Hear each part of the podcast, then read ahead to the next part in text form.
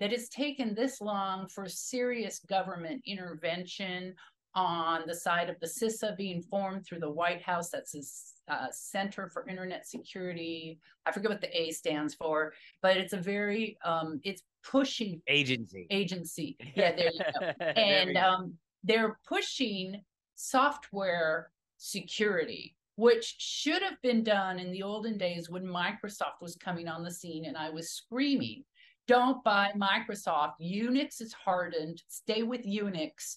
And of course, with the small businesses, especially, which is your area of expertise, Microsoft really appealed to a lot of different people. The Windows operating system was so easy and it became ubiquitous so fast. But most of the hacking classes I took were all against Microsoft applications and null sessions and everything else. So I was, I'm surprised that it's taken almost 30 years since I got into this for software to be recognized as the major culprit.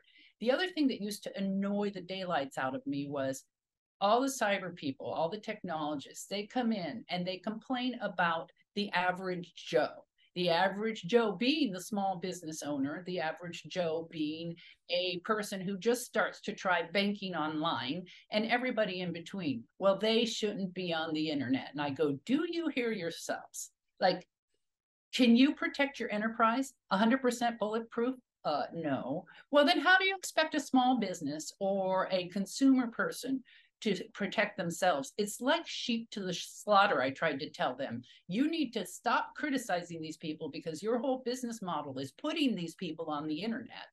And you need to start protecting these people. And I still have a strong heart for the individual and the small business who aren't getting the protections that they deserve and require. And the CISA is actually saying we shouldn't have to pay extra for security. If you are building software that we're going to use everywhere, we shouldn't have to pay for IDS, firewalls, you know, security information event management, uh, cloud protection, what all the layers that we call layered security today. The CISA wants that to be embedded in the software products themselves, which I doubt we're going to see in my life.